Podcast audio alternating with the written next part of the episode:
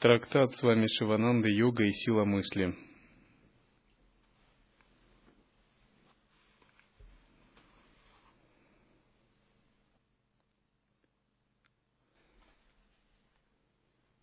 Вы живете в мире мыслей. Все начинается с мысли. Затем эта мысль выражается при помощи органа речи. Мышление и речь тесно связаны друг с другом. Сердитые, горькие и злые мысли ранят окружающих. Если сознание, порождающее все мысли, исчезнет, внешние объекты растают. Задача йогина, занимающаяся внутренним деланием, заключается в том, чтобы распознавать мысли, различать их, отделять мысли от их тонкой основы, отделять мысли от эмоций.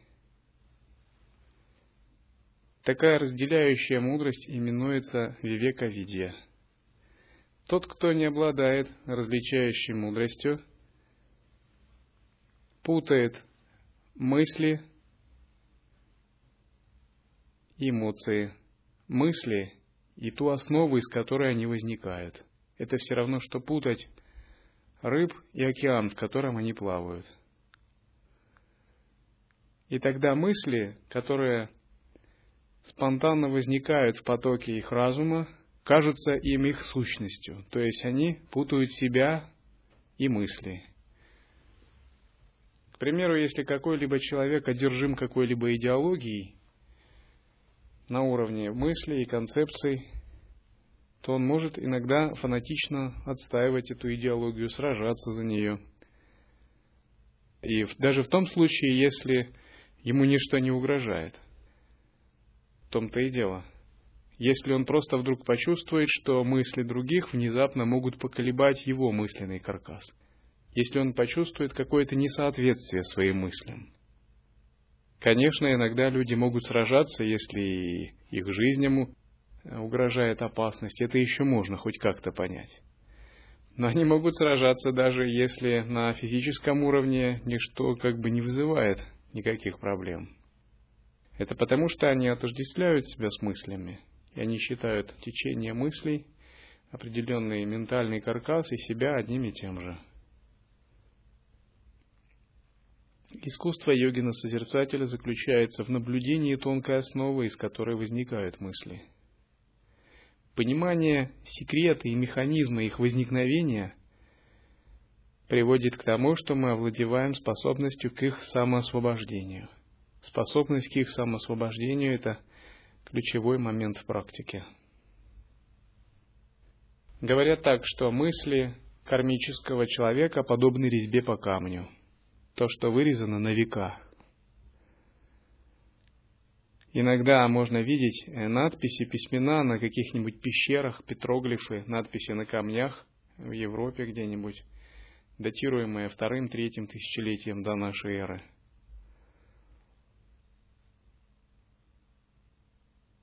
Клинопись на глиняных табличках шумеров, которая шумерской цивилизации может быть 3, может быть 5 тысяч лет. И эти все надписи, они остались до сих пор, они не исчезли. Таким же образом и мысли человека, не овладевшего искусством самоосвобождения, они могут остаться и через 5000 лет, и, может быть, даже через 10 000 лет. Потому что эти мысли создали сильнейший импринт, отпечаток. Они изменили судьбу, они открыли целый вариант альтернативной вселенной, в которой предстоит жить этому существу. Иногда можно слышать о привидениях. И есть даже целые легенды в древних замках, монастырях. По ночам появляются фигуры в белом, которые воздевают руки, о чем-то причитают и пугают местных приезжих туристов. И ходит легенда о том, как 1000 лет назад эти люди совершили что-то ужасное, и теперь им нет раскаяния. Или как 1000 лет назад с ними произошло что-то ужасное, их души не могут найти успокоения до сих пор, поскольку они переродились привидениями, духами. Это и есть сила мысли, то есть импринт, который остался на тысячелетия. Есть такой рассказ. Однажды человек уже в старости увидел внезапно, что его душа отделилась от тела, то есть он умер. И он увидел, что его душа полна разных мыслей, и они как такие радужные цвета его души, и некоторые были хорошими, а некоторыми плохими. И он увидел себя прозрачным, полностью отдельным от тела. Силой заслуг его позитивных, хороших мыслей было больше, поэтому он переродился в раю. Но через некоторое время он пришел к Богу на уидиенцию и сказал: «Господи, мне трудно в Твоем раю, я себя чувствую таким глупым, никчемным, неразвитым, у меня много грехов, и я чувствую себя низким по сравнению с его обитателями, я постоянно унижен». Моя нечистота, моя греховность, моя глупость, неразвитость, невежественность всегда делает меня униженным по сравнению с теми, кто рядом. Все они очень высоки, гораздо более чисты и возвышены по сравнению с собой. Мне плохо в этом раю, я не могу там, я очень скован этим. И Бог сказал: «Ну и что же ты хочешь?» Он сказал: «Пожалуйста, очисти меня от грехов. Прости мне все мои грехи, чтобы они не делали меня таким скованным». Бог сказал: «Ну что ж, хорошо. Я очищу тебя от твоих грехов. Ты не будешь о них даже помнить». И во мгновение ока он стал полностью чистым, прозрачным, душа стала пустой. Но одновременно с памятью о своих грехах, нечистоте, он утратил память о своих заслугах, о возвышенных состояниях. То есть его душа стала пустой и неразвитой еще более, чем у ребенка. И Бог посмотрел, что эта душа очень слабо себя осознает, потому что, утратив свой гнев, он утратил и какие-то взлеты духа. Утратив свою алчность, он утратил и различающую мудрость. Утратив гордыню, он утратил и понятие о божественном величии и божественной гордости. Поскольку все эти качества, добро и зло, в нем были так переплетены, что это трудно было отличить одно от другого. И он потерял всякую возможность вообще развиваться. Поэтому Бог вернул ему все это обратно. Но он сказал: «Я прощаю тебе все грехи, поэтому ты можешь возвращаться обратно в рай и жить там». Через некоторое время человек снова приходит к Богу и говорит: «Господи, мне трудно в Твоем раю и плохо». И он спрашивает: «А в чем же дело?» Человек говорит: «Ты очистил меня, но я сам себя не могу простить за свои грехи, хоть Ты меня простил. Пожалуйста, сделай так, чтобы я сам себя простил за свои грехи». Бог сказал тогда: «Это тот камень, который даже я не могу поднять».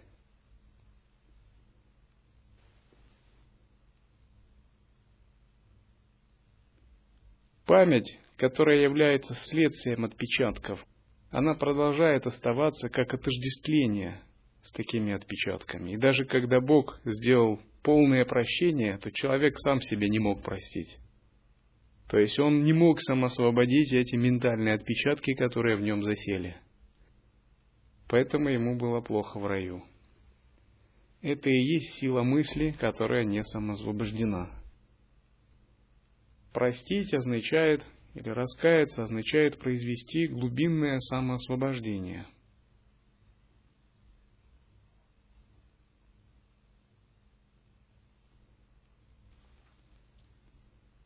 Мысли — это вещи. Звук, прикосновение, форма, вкус и запах, 5 оболочек, состояние бодрствования, сна со сновидениями и глубокого сна. Все это продукты деятельности сознания. Санкальпа, страсть, гнев, рабство, время. Знайте, что все это плоды сознания. Сознание — царь индри или чувств. Мысль — это корень всего ментального процесса. Те мысли, которые мы воспринимаем в нашем окружении, это лишь сознание, воплощенное в форму или вещество. Мысль созидает, мысль разрушает. Горечь и сладость таится не в объектах, она заключена в сознании, в субъекте. Энергия мысли отличается от основы, от пустотного сознавания. Это форма шакти.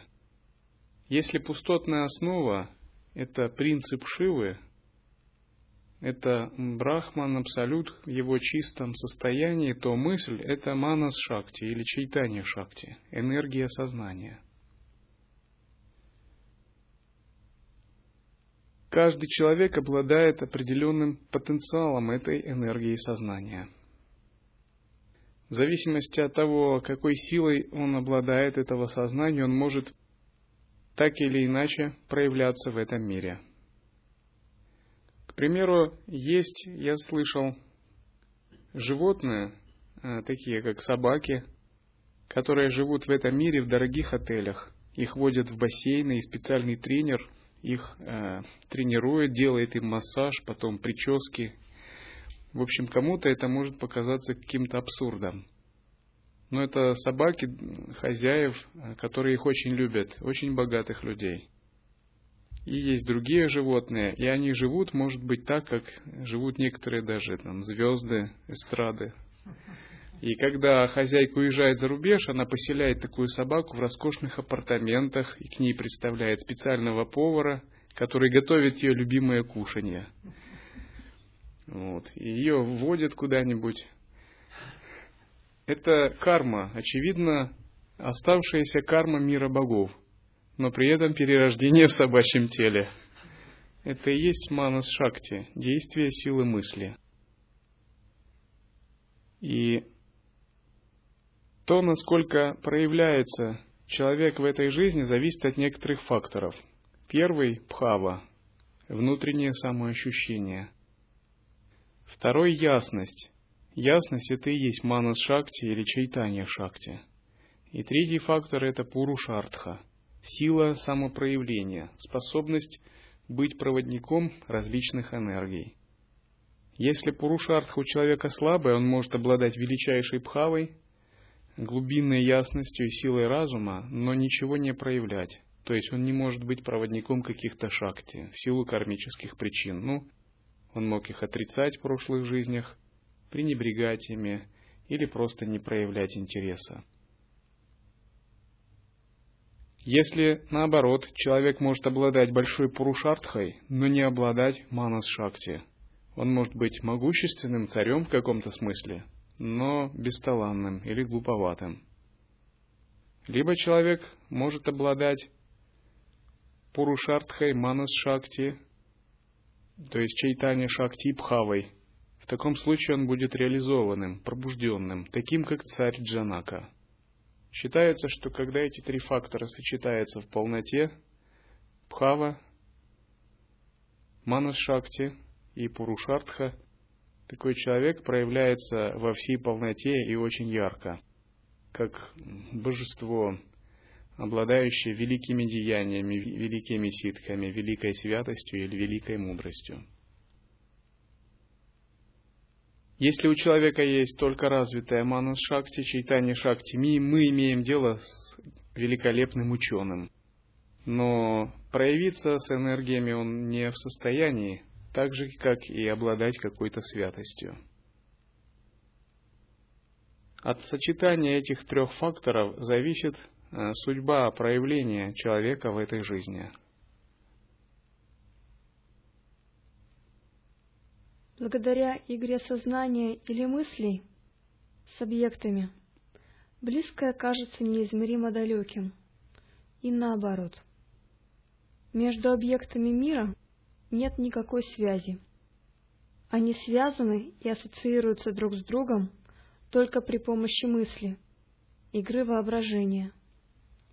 Именно разум придает цвет, форму и качество объектам. Ваше сознание принимает форму любого объекта, над которым вы интенсивно размышляете. Друг и враг, добродетель и порок обитают только в сознании. Каждый человек одной лишь силой своего воображения создает собственный мир добра и зла, наслаждений и страданий. Тилопа, как ты говорил, Наропе, Наропа, тебя связывают не объекты, не сансара, а твоя привязанность к ним. Каждый человек силой своего разума ткет определенную ткань реальности, определенный тоннель реальности. И на тонком информационном уровне именно этот тоннель реальности в его подсознании и поверхностном сознании и определяет его карму. Когда мы идем по пути освобождения, то мы в первую очередь связываем свое духовное развитие не с мыслями, а с их основой, с источником, откуда возникают мысли. И длительное время упражняемся в том, чтобы отличать мысли от их основы. Когда мы укореняемся в основе, все наше отношение к процессу мышления, к теориям и концепциям, к мирозданию и к понятию своего «я» радикально меняется. Происходит психологический переворот. И, укоренившись в основе, мы принимаем великое решение войти в созерцательное недеяние. И после этого, находясь в основе, мы пестуем основу, делаем гибким ее проявление, закаляем ее. И, наконец, приходим к такому состоянию, которое называется отпускание на свободу, игра и создание мандалы. И когда основа набирает свою силу, создается мандала чистого измерения, и происходит окончательный переход в нее и становление Богом-Творцом. Что это означает? Это означает, что когда вы открыли естественное присутствие, это подобно закладыванию фундамента. Вы заложили фундамент. И потом с помощью этого фундамента вы самоосвобождаете свои мысли, позволяя им стать полностью чистыми, ясными, пробужденными и проявиться в виде различных божеств, мудростей, творческих сил и так далее. И именно с помощью этой энергии мысли вы создаете свой собственный информационный тоннель реальности. Именно из этих чистых, самоосвобожденных энергий и возникает мандала, как следствие вашей пурушартхи, силы самопроявления, когда вы проводите через себя различные энергии. Что такое мандала? Можно привести такой пример. Есть знаменитый писатель. Писатель постоянно занимается творчеством, и у него горы статей, книг, тома, романов, публикаций. И в конце концов он создает некий такой вокруг себя конгломерат идей, целый информационный определенный тоннель. Это все создание его разума, некий творческий мир, который он создал своим воображением. И он один творец этого мира, он его мандалишвар. Это на грубом таком человеческом уровне принцип мандалы и мандалишвара. Таким же образом, божество, только на более тонком уровне, силой своего творческого разума создает свои собственные тайны реальности, начало собственной вселенной. Может быть, написанный вами трактат или статья, помещенная вами под дхарме, это как раз первый такой маленький кирпичик в создании вашей собственной вселенной, когда вы выступили в роли Брахмы, Мандалишвара. И чем сильнее и больше сила вашего сознания, тем активнее ваша творческая шакти, тем больше, изощреннее и тоньше ваш разум, и тем более божественные и мощные мандалы он может создавать. И когда уровень вашего сознания достигает такой великой ясности, и эта ясность покрывает все аспекты пяти элементов, все аспекты прошлого, будущего и настоящего, и то, что исходит из вашего разума полностью чисто и совершенно, то и говорят, что возникает мандала чистого измерения. А вы являетесь ее создателем, то есть центральным божеством Мандалишваром. Именно эта мандала чистого измерения изображается вокруг святых, как их творческое излучение, сияние. Именно она впоследствии становится Вселенной, которая развивается из чистого разума. Если же сознание развивается и углубляет Пхаву дальше, то и Вселенная разрастается и развивается. Если же сознание не развивается, то и мандала, она также не глубока. Другими словами, вы получаете уникальный ключ к построению собственной Вселенной, собственного мира. И фундамент вы закладываете сейчас, оттачивая свое сознание. И здесь каждый, насколько он разовьет сознание, настолько он и построит. Если ваше сознание многомерно, глубинно обладает пхавой мощно, то, разумеется, вы можете создать мандалу чистого измерения, иллюзорное тело, реализовать джняна-дэха, реализовать через различные энергии силу проявления в относительном измерении, и ваш тоннель реальности становится такой глубокой, сложной, многоуровневой, самоорганизующейся структурой. Это и есть сила разума или сила мысли, которая основана на состоянии безмыслия. То есть духовная практика не означает пребывать без мыслей, и она также не означает только самоосвобождать мысли. Она означает самоосвобождать мысли и порождать чистую ясность, которая ведет к чистому измерению.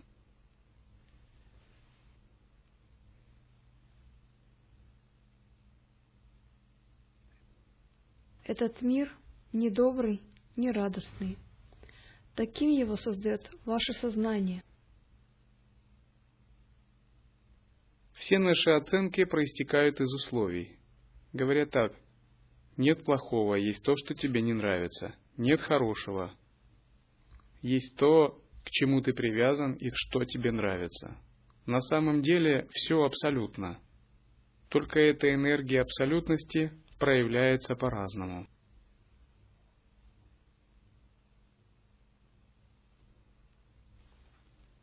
Мысли — это могущественные силы. Они мощнее электричества. Они управляют вашей жизнью, лепят характер и формируют судьбу. Заметьте, как одна мысль за короткий промежуток времени превращается во множество мыслей. Допустим, у вас возникла идея пригласить друзей на чашку чая. Одна мысль о чае мгновенно порождает мысль о сахаре, молоке, чашках, столах, стульях, скатерти, салфетках, ложках, тортах, кондитерских изделиях и прочее. Вот почему этот мир — ничто иное, как течение мыслей. Движение мыслей, рожденных в сознании, к объектам — это рабство, а прекращение мыслей — это освобождение. Будьте очень бдительны, уничтожайте мысли в зародыше, только тогда вы сможете быть по-настоящему счастливы. Ум хитер и изворотлив. Вы должны понять его природу, возможности и привычки. Только тогда вам удастся легко его контролировать. Самой замечательной книгой мира по практической философии индийского идеализма считается йога-васиштха. Суть этого произведения выражена в следующем высказывании. Существует только недвойственный брахман или бессмертная душа, а Вселенная, как таковая, не существует. Лишь познание высшего Я освободит человека от колеса рождений и смертей. Угасание мыслей и васан, желаний — это мокша, духовное освобождение. Одинокая волна сознания — это санкальпа. Санкальпа или мысль, благодаря своей силе разделения, порождает эту Вселенную. Здесь с вами Шивананда дает интересное определение. Одинокая волна сознания – это санкальпа. Это именно так. Практикуя созерцание с опорой на санкальпу, мы порождаем такую одинокую волну в сознании. Допустим, вы порождаете волну атмовичары, сосредотачиваясь на чувстве «я». Это означает, что когда волны остального мира начинают воздействовать на вас и пытаются сбить ваше сознание, породить какие-то мысли, у вас есть на что опереться. Это пестуемая вами одинокая волна в сознании. Или вы поддерживаете санкальпу божественная гордость, то есть опираетесь на пхаву, на дивья бхаву, силу божественного величия. Вообще, дивья бхава, она связана с айшварья шакти. Айшварья переводится как сила великолепия, сила могущества богов. То есть это всегда такое величественное состояние. И опираясь на божественную гордость, вы порождаете такую волну божественной гордости в сознании. И тогда различные ситуации, которые должны были порождать у вас множество посторонних мыслей, они словно рассеиваются вокруг вас, словно создается некое силовое поле, которое не позволяет вас, ваше сознание колебать, сбивать с этой волны сознания. Это и есть принцип поддержания санкальпы. И тот, кто умеет работать с санкальпой, он является истинным, выдающимся и опытнейшим духовным практиком. На самом деле учение о санкальпах – это очень драгоценное учение, в том смысле, что это короткий путь к осуществлению психологической революции, к самотрансцендированию. И это путь для выдающихся людей, для очень способных, для тех, кто способен отделять мысли от основы мыслей, кто способен удерживать состояние внимания на санкальпе. Множество тантрийских методов, аскетизм, концентрация, призывание божественное, читывание мантр уступают санкальпе, потому что санкальпа, она прямо, радикально меняет воззрение, видение, сразу помещая нас в состояние почти пробужденности. И вопрос в том, насколько мы можем удерживать санкальпу. Допустим, вы удерживаете санкальпу чистое видение. Если ваше удержание санкальпы чистое видение достаточно глубоко и постоянно, то вы при жизни погружаетесь в переживание чистого измерения. При жизни вы находитесь в высочайшем состоянии, подобном святому или подобно божеству. И все это за счет одной только санкальпы.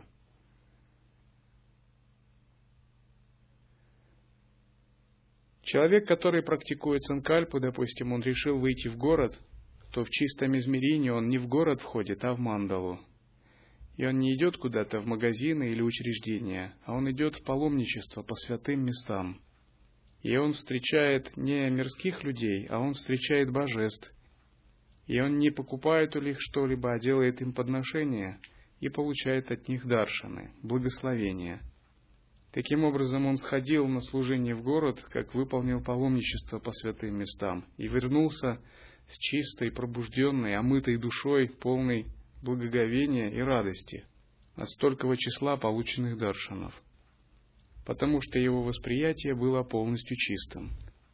И если он вернулся с такой душой, это равноценно тому, что совершить какие-то величайшие паломничества.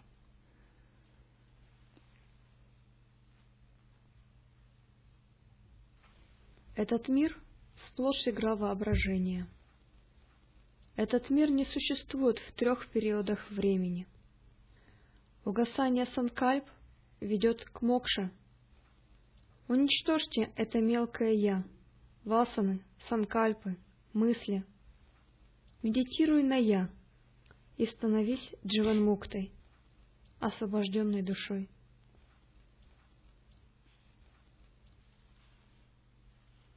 Внешний мир присуществовал в мыслях. У каждой мысли есть образ. Стол — это некий мысленный образ, плюс сам внешний предмет. Каждому объекту вокруг нас соответствует его мысленный образ сознания.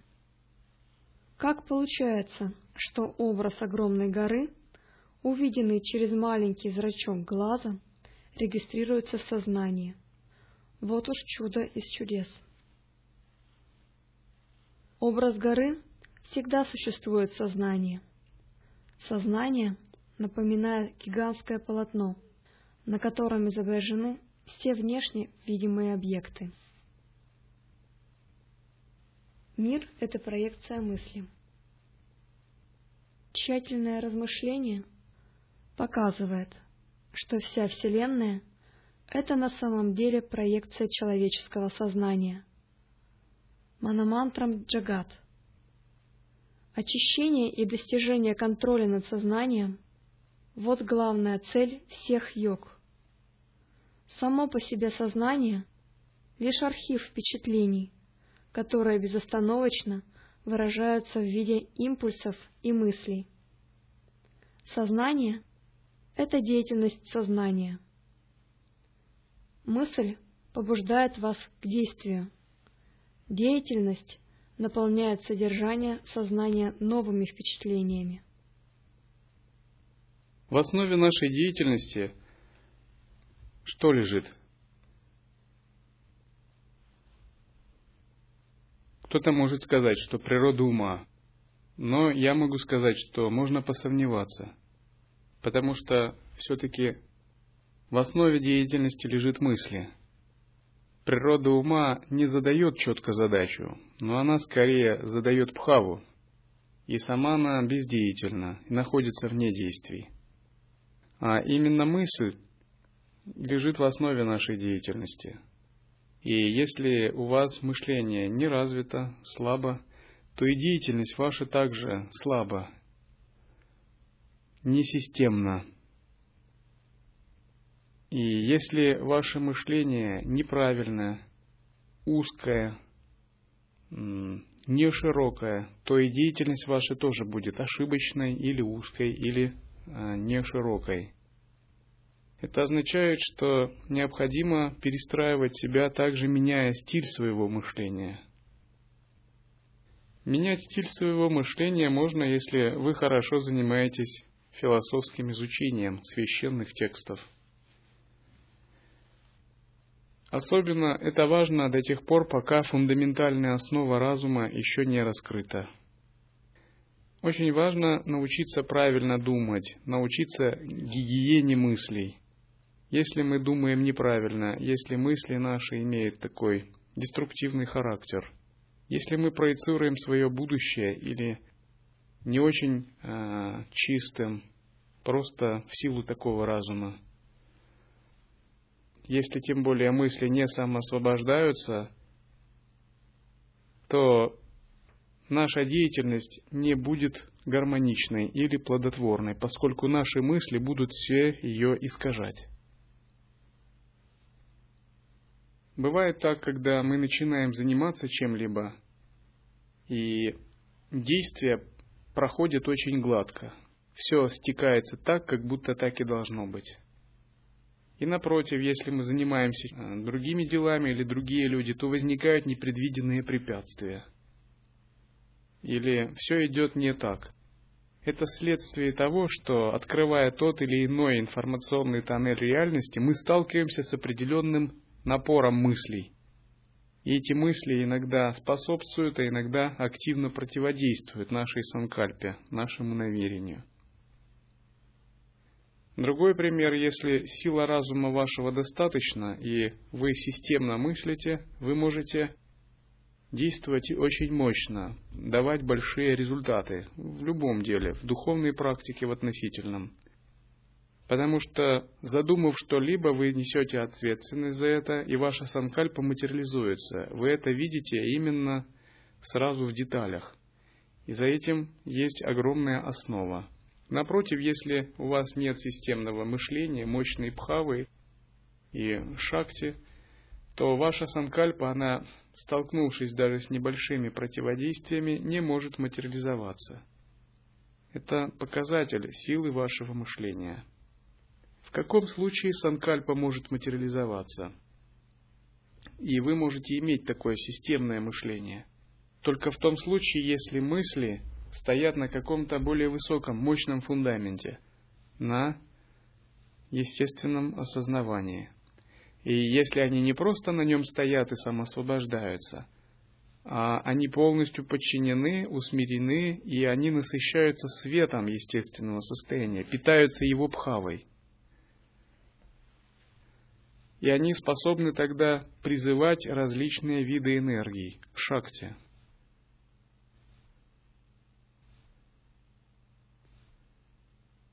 К примеру, если бы вам гуру сказал: вот ты как хочешь, тебе через месяц нужно построить храм Тханвантари.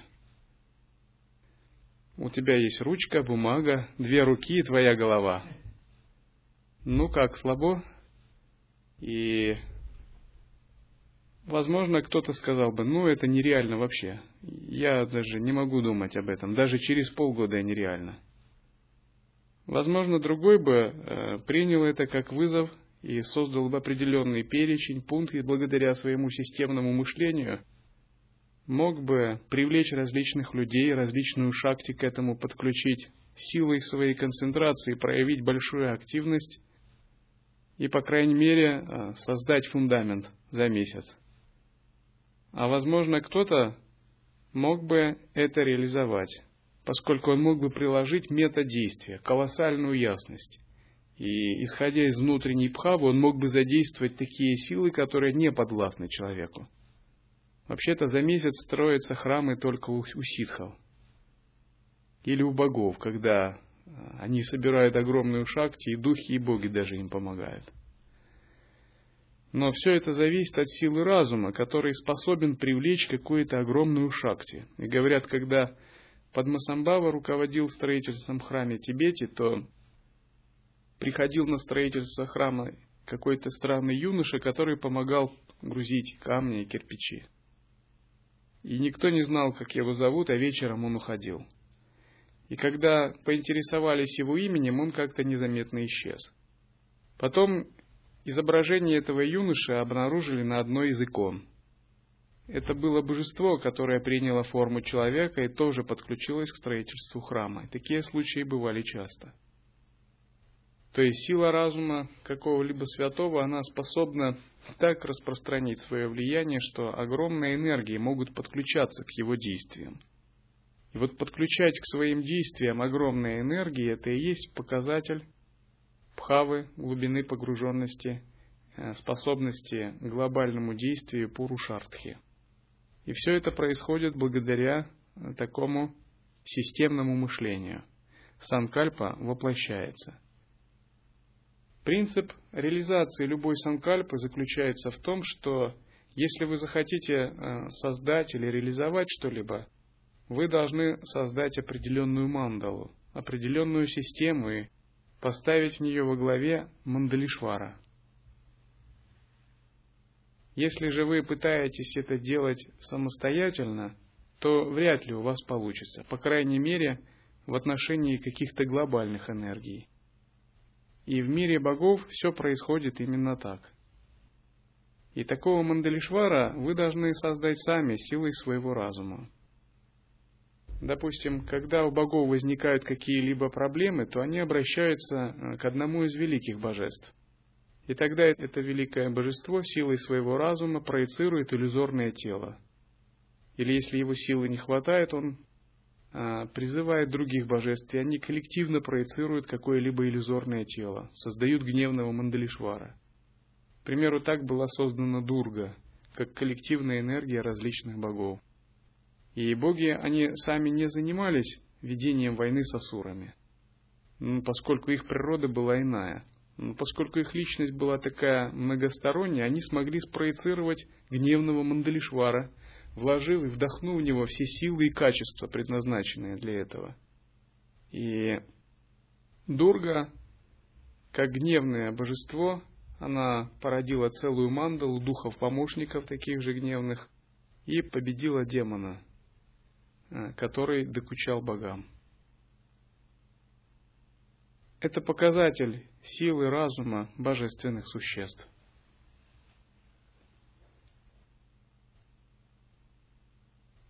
Йога разрывает этот порочный круг методом эффективного прекращения деятельности сознания. Йога исследует, контролирует и подавляет основную функцию сознания – мышление. Когда мышление прекращается, включается интуиция и пробуждается знание Высшего Я. Здесь Шивананда с вами говорит о медитации Махашанти, также о Раджа-йоге. И с точки зрения Махашанти и Раджа-йоги это вполне обосновано. Но с точки зрения Лай-йоги мы бы сказали, что Читаврити Ниродха, принцип контроля активности ума, в Лай-йоге не так проявляется. А именно, не подавляется мышление, а самоосвобождается. То есть творческая активная функция мышления, она продолжает существовать. Однако фундаментом для нее является все-таки неконцептуальная основа. И это должно быть ясно каждому, так же как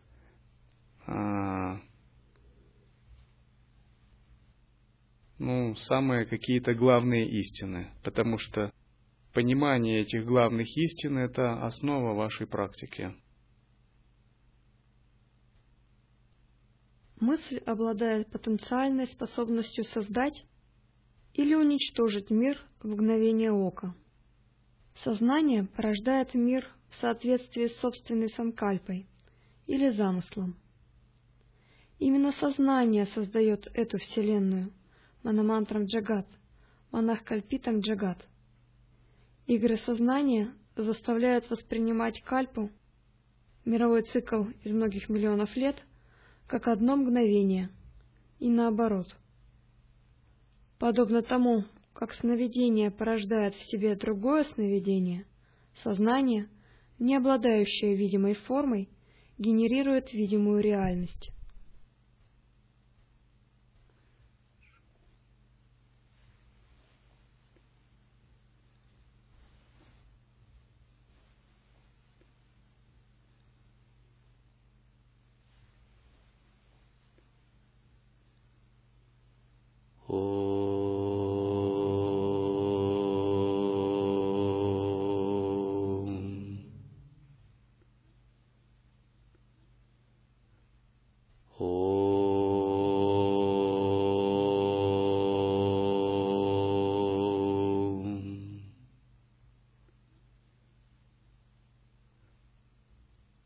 Oh.